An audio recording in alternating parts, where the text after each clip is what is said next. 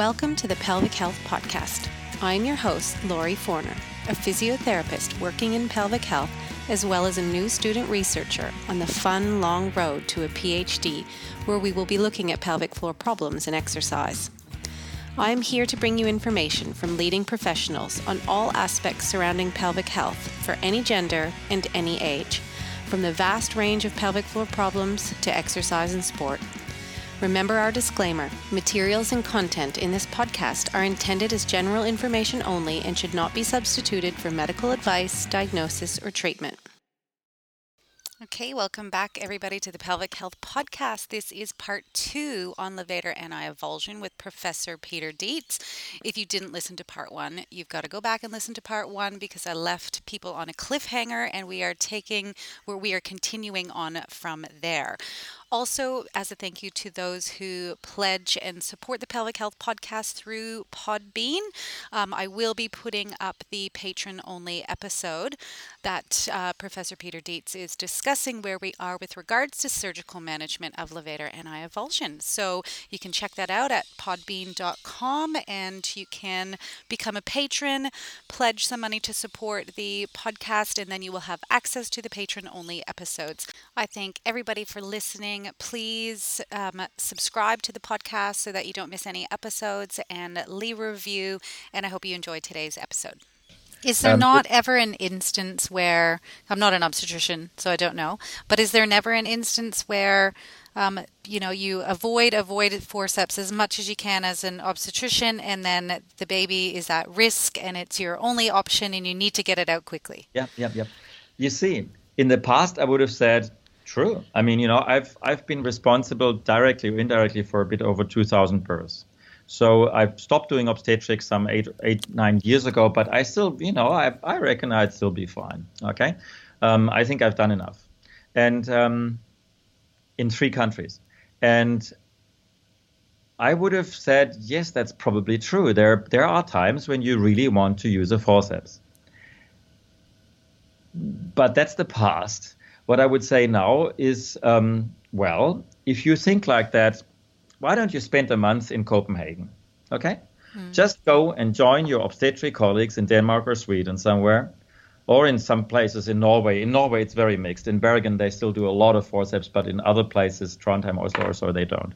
Just just uh, join your colleagues there, or in some Italian or Spanish or German hospital where they've uh, put the forceps in a museum, and then just see what happens. Um, you see, um, if you know that the only option for a vaginal operative delivery is the vacuum, and if you know that the vacuum may fail, you'll just be a little bit more cautious. You won't let it go on for so long. You won't push it for six hours. You won't end up with, you see, something else that's changed over the last 10, 15 years is that we now get those crazy long second stages of six hours plus and then um, either second, the baby second stage. Yeah, or worse than that actually, and it's dreadful. This is uh, this is torture. This is um, um, this is a scandal. Uh, but never mind. This is one of many. Anyway, so so there's these endless second stages, which then result in a baby's head that's so badly wedged in the pelvis that you can barely get it out, even with a cesarean. So, so in, in my entire obstetric career, there was I remember one person where we had to get somebody, a midwife, to push from below to push the baby's head up so that it can get it out.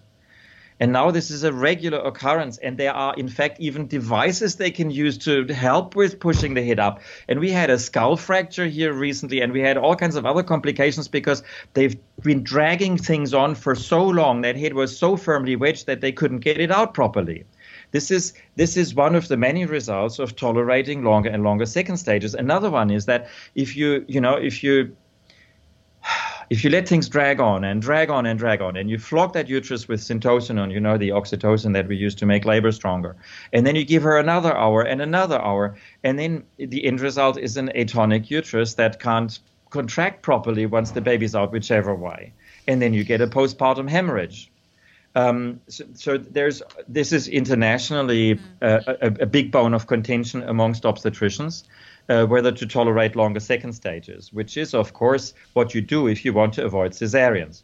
Now, that's all these discussions will not be resolved anytime soon, and they don't have to be, because and I I don't I don't need them to be resolved. I come from a different angle, and we just recently, um, together with Sasha Callaghan, who is a, a, you may have you seen the piece I did with Sasha Callaghan in ANZJOG? That was she's a, a, senior lecturer at the at Sydney Law, which is the university, the law faculty of the University of Sydney. She's a mother of um, three, I think, and um, and together we wrote a piece that is entitled "We Need to Treat Pregnant Women as Adults." So, on, on the basis of recent case law and, and developments in, in medical, medical legal in litigation, um, it's clear that we have not sufficiently shared information with patients. So, we need to treat them like adults. They have to be involved in obstetric decision making. It's their body, it's their baby, and we need to let them make the crucial decisions. And I cannot see why this should not be possible because we do it every day in our gynecological clinic. And of course, we do it in, you know, what do I know, in gastroenterology before a gastroscopy or, or in, in, in plastic surgery before somebody does a flap to, to cover a burn or God knows what. Okay.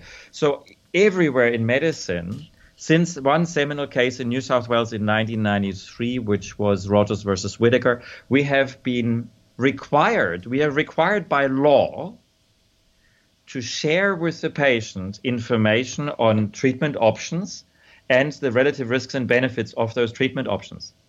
We don't do that in obstetrics. It's as if what happened in 93, 94, it, it's as if that affected all of the rest of medicine but not obstetrics.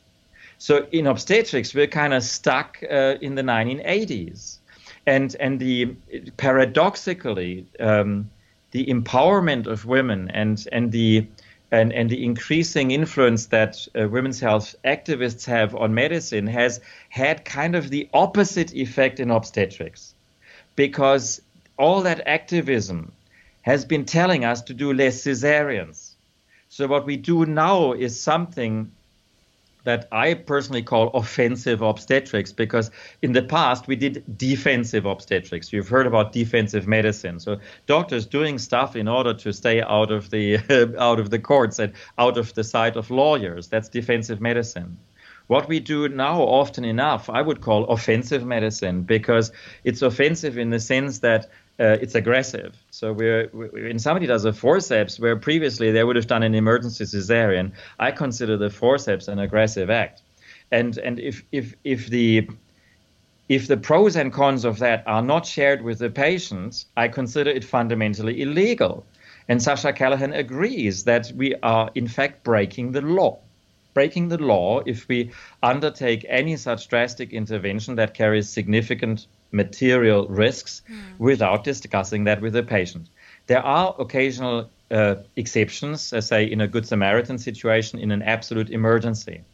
But I can tell you that the absolute emergencies in labor ward are few and far between. Um, and sometimes they only arise because you've basically closed your eyes firmly to the approaching storm.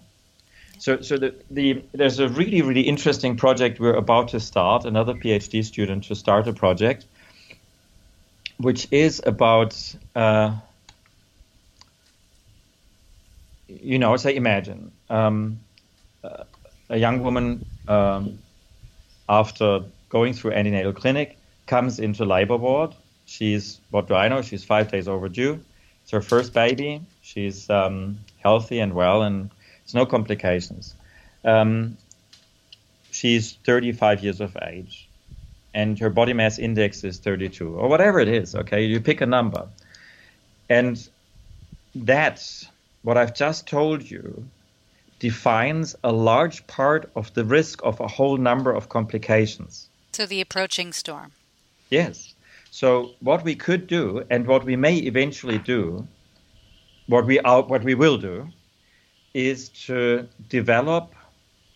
Um, it's called an artificial neural networks. It's a it's basically a sophisticated piece of software that um, is self-learning in the sense that it adjusts the weighing of input variables for the outcome. So so the outcome, for example, would be a normal vaginal delivery. yep. a levator tear, an emergency cesarean, a postpartum hemorrhage of a liter or more, stuff like that. And we sh- we can we are already able to tell that woman on arrival in labor ward what her risks are. And in the person I've just, or I'll describe to you somebody else. Okay, she's 38. She's an IVF patient. She's got a BMI of 35. She's uh, 41 plus 6 being induced. And then you throw in, she's already had a baby by cesarean. The likelihood of her having a normal delivery without doing any major damage to herself is minuscule the likelihood of her ending up with all kinds of complications is much, much higher than the op- opposite. And we don't tell them anything. We tell them nothing, which is uh, it's anachronistic, it's archaic, it's uh, illegal. Okay, so if somebody like that comes into labor ward in future, what I would want to see is an offer of information. I, I would want the person, you know, admitting that patient, whether it's a midwife or a doctor, I would that person to ask, listen, um, you know, some people end up with a cesarean and some people end up with a vacuum or forceps or whatever it is. Do you? We we can inform you of the likelihood of that happening, and we can keep you up to date, so that you can help us decide that you can make that decision. So, you know, our our decisions are based on the purely medical, but there's a whole lot that you know that we don't okay? So there's you know what's important to you or what's not so important to you what your priorities are. And for you to bring that into the decision making for you to uh, make an informed choice uh, when there when a choice is available you need to be informed. And now the question is do you want to participate like that do you want us to fully inform you of what's going on? Do you want us say if if if if we if if say if the midwife does an exam in six hours time, and the results mean that the likelihood of an emergency cesarean has just gone up threefold. Okay, do you want us to tell you that or not? Do you want to keep keep informed? Do you want to make such a decision yourself? And some people will say, no, no, no, I trust my midwife, I trust my obstetrician, it's all too complicated for me. Yeah. It's perfectly fine. But I think it, it, it already is a legal requirement for us mm. to at least allow people that choice. And, and such instruments, such um, such decision aids, because that's what it boils down to. We would we would provide a decision aid both for the obstetrician, the in charge of that situation, and to the patient in particular. Isn't that um, in part what the Your Choice is for as well? Your choice is utterly and totally primitive compared to what we are trying to do. Actually, okay. it's interesting, and I know a lot about the history of this because Don Wilson, one of the um, leaders in this, is a former boss of mine and a friend. Okay. He was on the podcast discussing it as well. Brilliant, brilliant. Yes. And and I was. don't die on me. And and Don and a really interesting debate on this topic at an IUGA meeting in Dublin. I think it was in 13. So that is where it started. Yeah. And from the start, I said it's going to be really, really what you're trying to do is great, but it's going to be really hard for people. Because how is somebody supposed to process that kind of information. You know, you say, okay, if I have a cesarean, my risk of being uh, uh incontinent of urine goes down from 23 to 17 percent in five years' time. It's too complicated. Okay, it's way too complicated, and and I don't expect. I do not, for that reason, I do not expect your choice to become um, useful in the in in a clinical environment okay. because the information is just too uh, uh, arcane. It's just it's just not direct enough.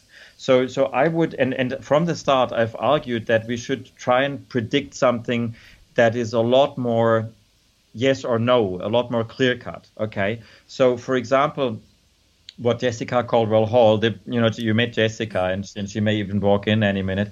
Uh, Jessica has just finished her PhD with me. It's submitted, and um, one of her, the, her, last paper, which got published in the American Journal, was uh, the title is "How Many Women Get What They Want: A Normal, Non-Traumatic Vaginal Birth."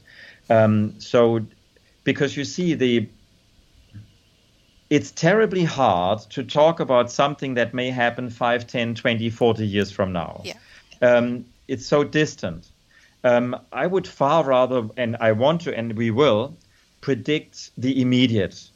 Okay, so what people are really interested in, because it, you know it'll happen today or tomorrow, uh, or maybe in a few weeks' time if you look at it in antenatal clinic. So I want to predict normal okay nobody likes emergency cesareans nobody likes vacuum or forceps and people should hate forceps and you really don't want a levator or a sphincter tear so so what because that is potentially long term has potentially long term negative effects and um, I, have tried to tell Don and and and the, the your choice people that you need to have immediate outcomes that is at a short timeline, in a short, along a short timeline, and you have to have outcomes that they can envisage or visualize. So the emergency cesarean is a, an outcome that everybody can visualize or should be able to visualize. And the same for a vacuum or forceps, or the same for a postpartum hemorrhage, or the same for a sphincter or a levator tear.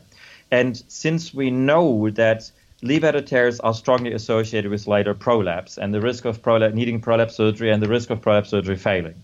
And we know that anal sphincter tears are associated with anal incontinence.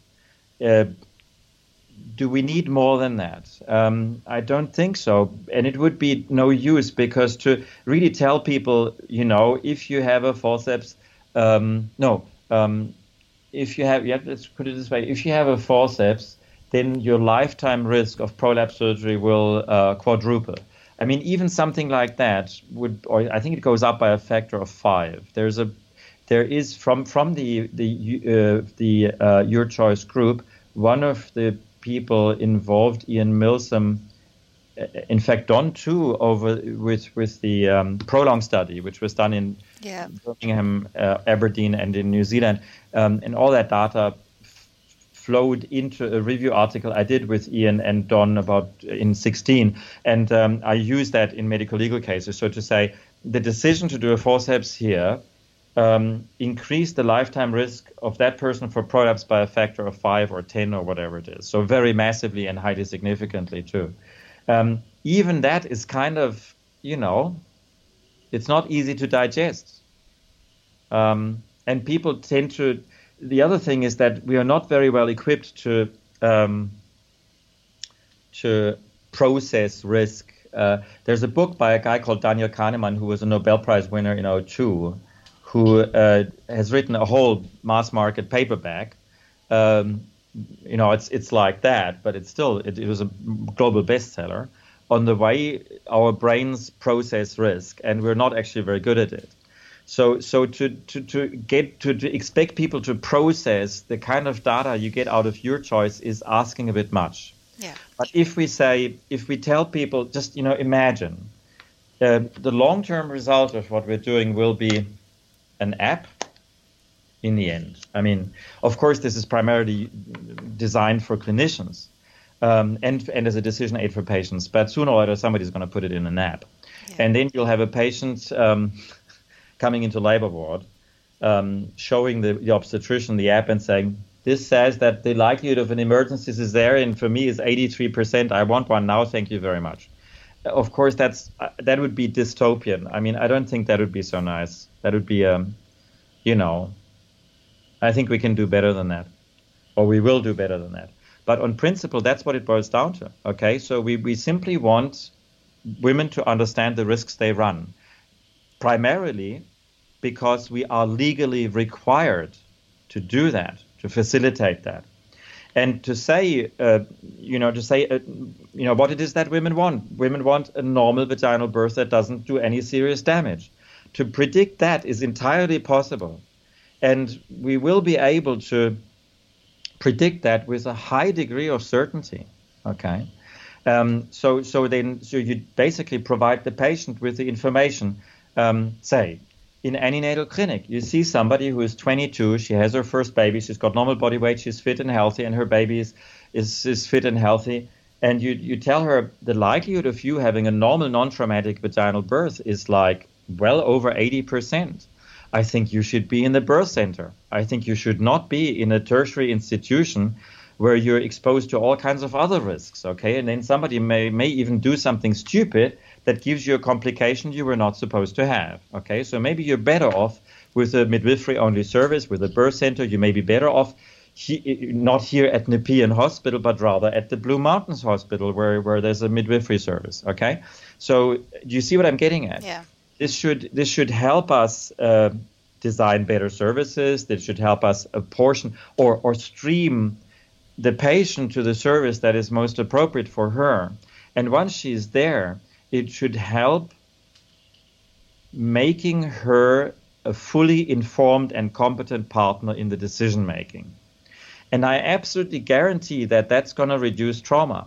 It's going to reduce work, your workload and mine in the medium to long term. So by doing the by doing the right thing legally and morally, we are actually going to improve uh, medical outcomes. Um, it'll take a while, but that, that's the plan. That's the next ten years.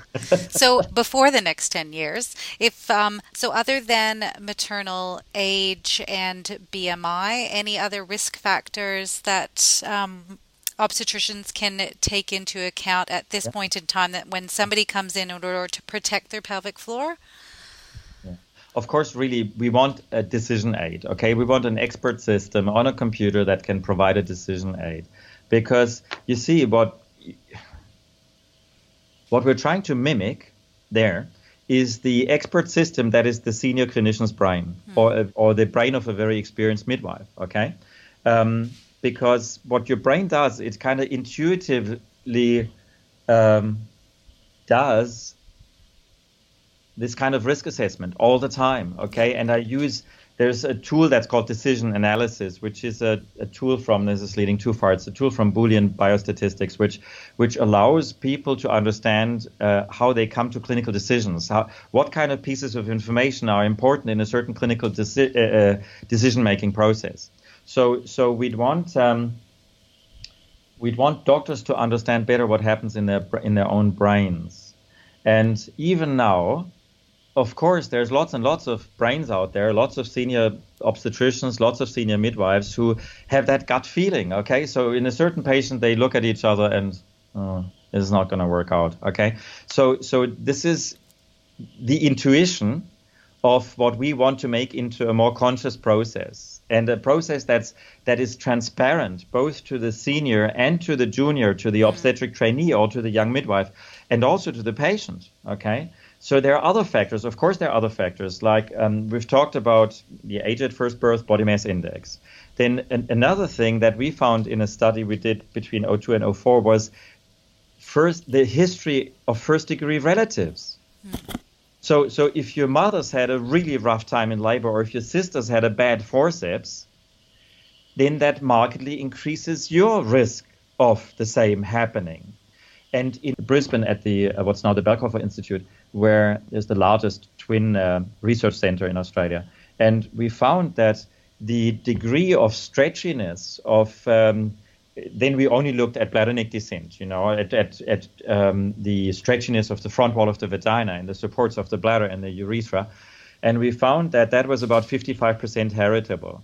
So that monozygotic um, twins were, monochorionic, identical, sorry, I should say, identical twins were a lot more similar for that than non-identical twins. And there's some fancy formulas that then give you heritability of any kind of phenotypic uh, factor and uh, manifestation. And and we found that there was a lot of heritability in that. So so that explains why if your sisters had a bad forceps, then you're more likely to have a rough time in labor. So that was actually one of the strongest predictors of trouble.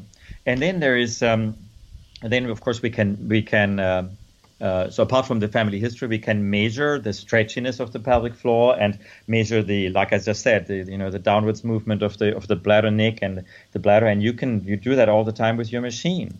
So so if you if you on the 40d ultrasound, if you can see that the pelvic floor muscle stretches like that at 38 weeks, well, that's a really good sign. That's, do you have a cutoff that? No, no, no. This is this is not about cutoffs. You see, yeah. uh, people often yeah, people often try to come up with cutoffs, but that's not how reality works, okay? So, for example, with age at first birth, it's not like 30 is fine and 31 is bad. It's not like that because the increased risk is virtually linear. So, 25 is better than 26, is better than 27, is better than 28, is better than 29, etc., etc. Same with body mass index. Same with the stretchiness of the tissues. So um, there's other factors as well. Like for example, um, if, if, I've already mentioned if you've had a previous cesarean, and that's really that's no good. Or if you need an induction of labor, that's no good. If the baby is really big, it's no good. If the baby is facing the wrong way, it's facing uh, if it's occipital posterior, which means you know it's not looking downwards as it should, but upwards.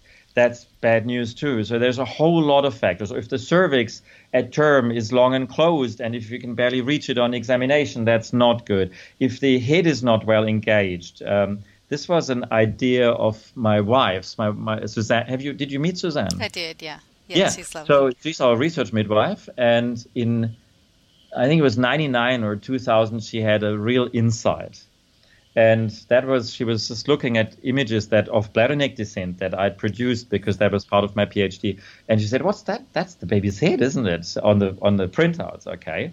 And I said, Yeah, sure, that's the baby's head. And then she said, Why don't you look how far down it is? You know, how well engaged it is and and that started. We we had two papers on that in the following five years, but then I gave up on it because there was too much resistance to the to this in our labor ward. Basically, our midwives did not like the idea of of uh, technology making further inroads into labor ward, and many of your listeners will understand that uh, fundamental kind of um, you know bias and this is why we we did not we we we ceased to be world leaders in this, and now there's a large body of research, mostly from um, from the German-speaking countries and from Italy and Israel, where they've done a lot of research on what's called intrapartum ultrasound. So you know, you just pop a scanner on the bottom, and you can see where that baby's head is relative to the pubic bone, and we can we can see its progress.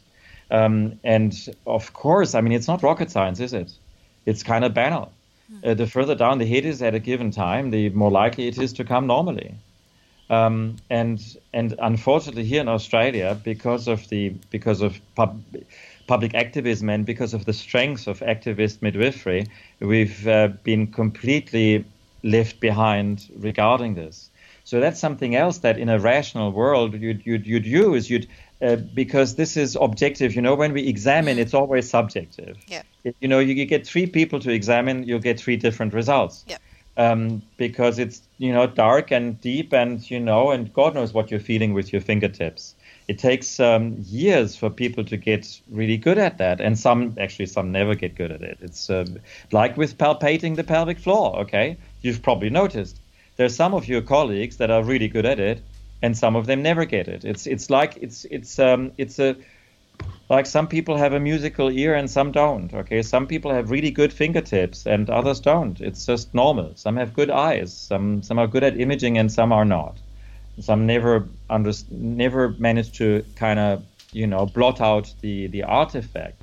Um, in an ideal world, we would have we would if somebody's in labor with the first baby, we'd keep her absolutely up to date with all the information we obtain and what that information means for her future, for the next 6, 12, 24 hours of her life, which are the most critical hours of her life to date, most likely, and maybe for all the rest of her life, for all the future, um, and for her baby as well.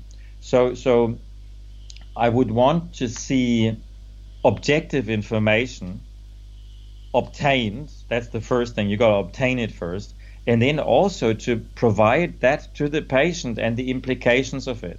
So can you can you see what I'm envisaging? Yeah.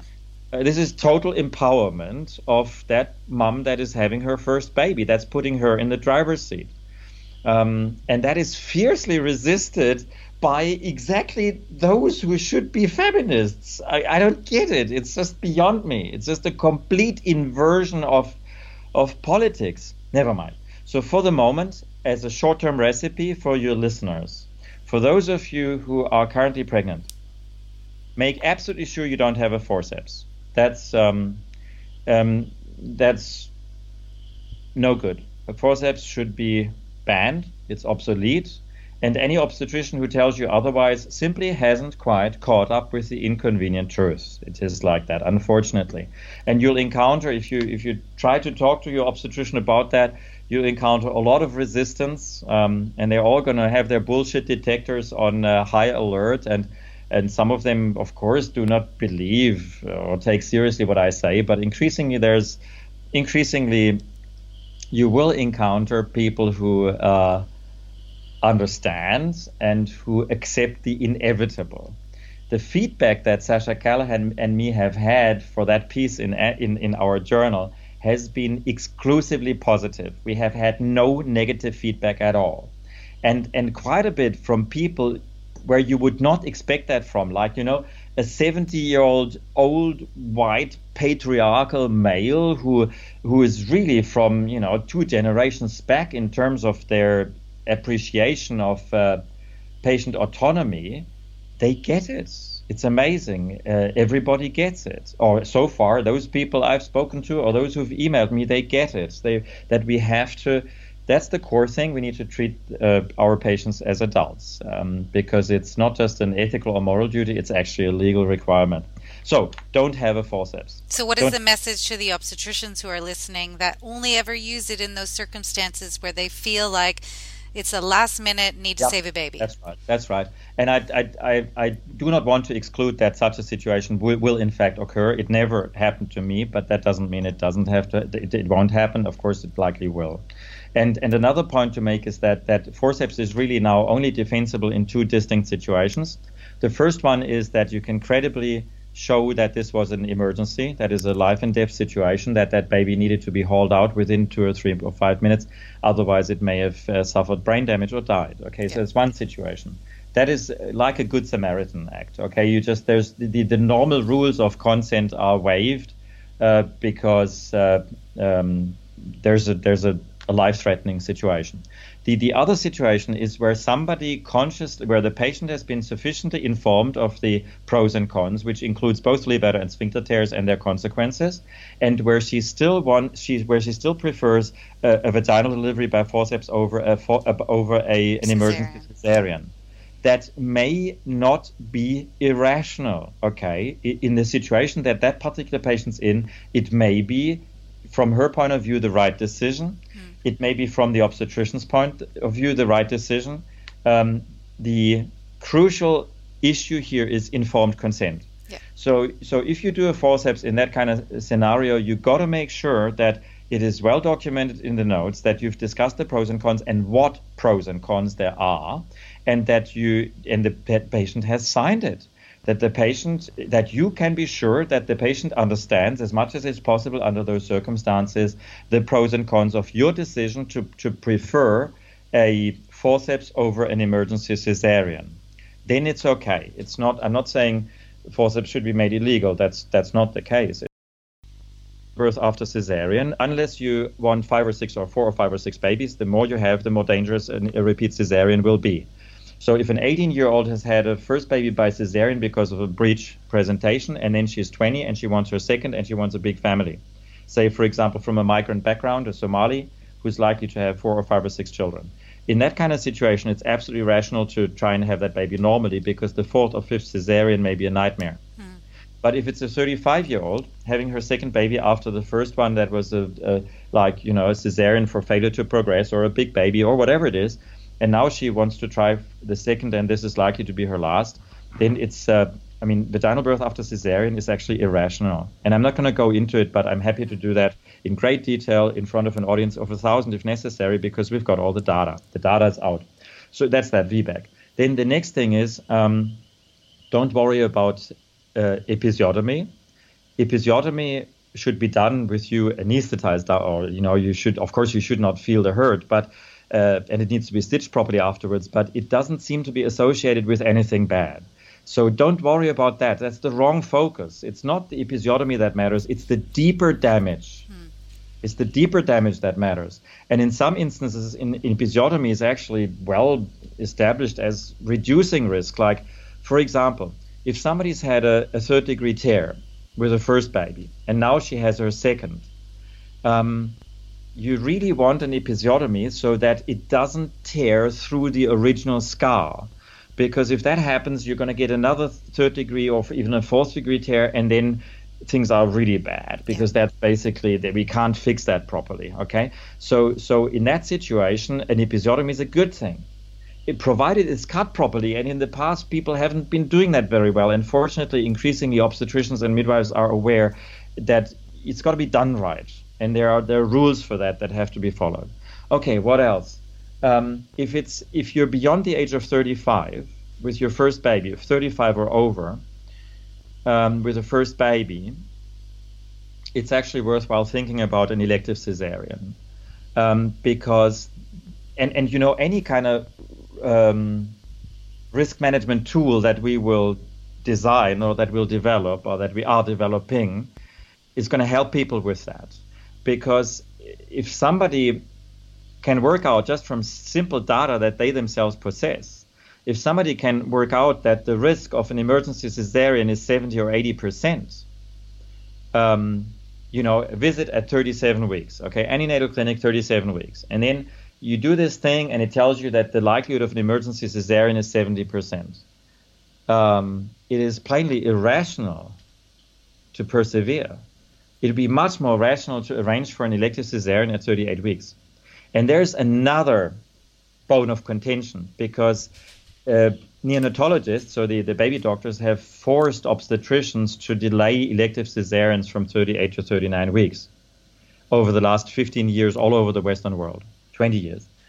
And the main reason for that was that neonatologists hate it when they get a baby after a cesarean, which is flaring a bit. You know what that is? So just working a bit harder when they breathe mm. because the lungs are still still have got enough uh, too much amniotic fluid in there because the amniotic fluid hasn't been squeezed out mm. uh, with a normal birth. So so they, they, they take a little longer to establish normal breathing, and that is why um, the odd baby then goes to the neonatal unit for four hours for observation. Which the neonatologists hate because it blocks an incubator and it's a lot of all the red tape of admitting that baby and then discharging it four hours later. It's a nightmare and completely useless because they know they just follow they follow protocol. And everybody knows that the protocol is really overkill, but they do it because it's some bloody policy directive or whatever, everywhere in the Western world. And and so that's why the the, the neonatologists hate those 38 week babies that spend four weeks, four hours in the in the neonatal unit. But we see things differently because with every day that a baby spends in utero, there's a cumulative risk of stillbirth. So elective cesareans need to be done from 38 0 to 39 0 because every day you wait means a very slight risk of stillbirth.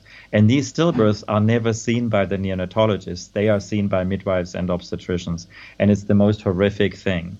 And it happens to every registrar several times during their training that they get called into uh, into a, a, room in labor ward, and the midwife says, "We've been trying to find the heart and we can't." And she's in early labor, or she's just come in because she hasn't felt movement or whatever. And then you put the scanner on, and you you look at the heart, and it's not beating. Okay, so that's something that we we know, we intuitively know that that's a horrific thing to happen to everybody concerned. Uh, of course, most so the mum. And and and this is what neonatologists simply intuitively don't know. They've never experienced that. And and so they want those babies born later when we want them born earlier okay? Um, so elective cesarean between 38 0 and 39 plus O it's uh, for a lot of people it's easily the safest uh, way to have their baby for themselves and for their baby. And and the older you are when you have your first baby the more uh, obvious that is um, which kind of means that there won't, of course, there won't be any pelvic floor trauma, which means that um, your or my role is going to be a lot smaller in that particular woman's life, most likely. Um, what else? What else? Afterwards, okay, afterwards. If, if there's, okay, you've had your baby, you've had a forceps because you didn't know what uh, what it meant. Um, you need follow up. Okay, so see your local pelvic floor physio. Um, with, with the Australasian Birth Trauma Association, we are arguing for a Medicare funded postnatal appointment uh, for physio so that every woman who's had her first baby normally, vaginally, I should say, uh, is entitled to a postnatal check by a midwife, uh, Medicare, um, Medica- uh, as a Medicare item. That's not going to cost a lot at all. It's peanuts for our health budget. And there's now literally, Laurie, would you agree? There's over a hundred uh, uh, pelvic floor physios in Australia who'd be competent to do that, isn't it? Yeah, probably. I'd even say more than that. The yeah, grow yeah. is growing. Yeah, I'd say between 100 and 300. Okay. Yeah. So it's just, I mean, you know, in regional cities, I mean, everywhere, yeah. not just in the capital cities. So, so this is our one five-year goal that we have to to um, uh, to um, you know be activist in uh, trying to get government to provide for that. So because because really all that's needed is uh, is um, you know a basic pelvic floor assessment, which does not need imaging. It just needs an examination with one finger, and then to train people to make sure that they know how to do a pelvic floor muscle contraction, do it properly, and encourage them to continue basically forever. And in some instances, it'll just be, uh, you know, you'll, you'll, you'll just tell them everything's wonderful. You'll never have a prolapse. This is just you. If you had a 4.5 kilo baby and everything looks perfect, you're just so lucky. and uh, and in, in others, you'd say, well, you've actually done some damage there, and in order to avoid that from causing you problems later, I think you should actually strengthen that muscle, like any like after any sports injury you know, as, an athlete that's uh, got a, that suffered a quadriceps tear on the rugby field, well, they need to work on it. Okay, so you need to work on it because it's never a total loss. There's always um, there's, there's other muscles al- around. Yeah, there's always stuff that's left to do the job if you only uh, treat it uh, if you only treat it right. So so that's I think that's important. And if you if you've if you've had a forceps or if you suffered a sphincter tear or or or if it was a really long drawn out labor or if you feel things are really different afterwards then see a pelvic floor physio and and if appropriate see a, a gynecologist or a urogynecologist um, I think the li- right at this point in time the likelihood of a pelvic floor physio understanding you is probably slightly higher than the likelihood of the average gynecologist understanding you but that's changing. I mean, it's changing every month, every day. It's changing, and a lot of our juniors, um, they kind of, to them, at least here at Nepean, certain things are self-evident. So they, you know, they they learn all this stuff by osmosis. They just uh, they're just in the environment and they take it up. So this is why we have the lowest forceps rate in in uh, of all tertiary units in New South Wales because I don't do obstetrics. I don't tell them what to do but um, you know, it's just um, knowledge slowly percolating through. So it'll get, become ever easier. And in future, for example, through the Australasian Birth Trauma Association, we will hopefully provide, be able to provide links to networks of providers, both physiotherapists and gynecologists and urogynecologists, and maybe even colorectal surgeons in future, you know, of people who we know um, and trust. Um, and the last thing, the last um, plug, I guess, is that if you think that you're in trouble, um, well, maybe I should pre preface that by saying that um, it's not just damage to the body that can be done in labor ward. Uh, the, the, mind can be affected as well. In that there are some people, and one of my PhD students done her PhD on exactly that um, on women who were um, who suffered somatic, that is bodily trauma, and she interviewed 40 of them, um, basically exploring their experience and how they've reacted to it and how they live now, and she found that. Um, 26 of those 40 had symptoms of post-traumatic stress disorder it's like somebody coming back from Afghanistan or from Iraq. Um, so that's um, that's important, and that's something that nobody's focused on until now. So.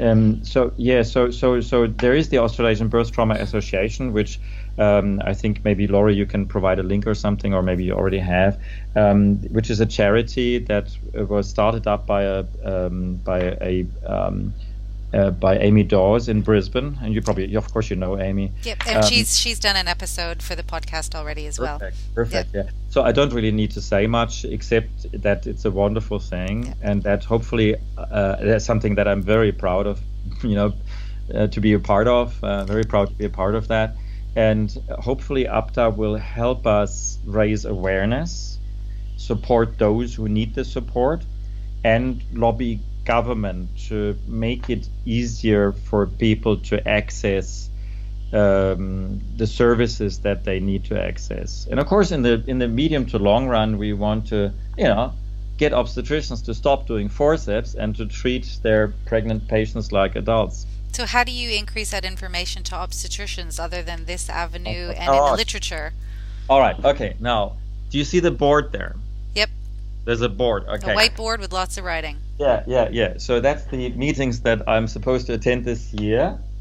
I think it was at last count it was 16, and two or three I can't, so somebody else is going to do it.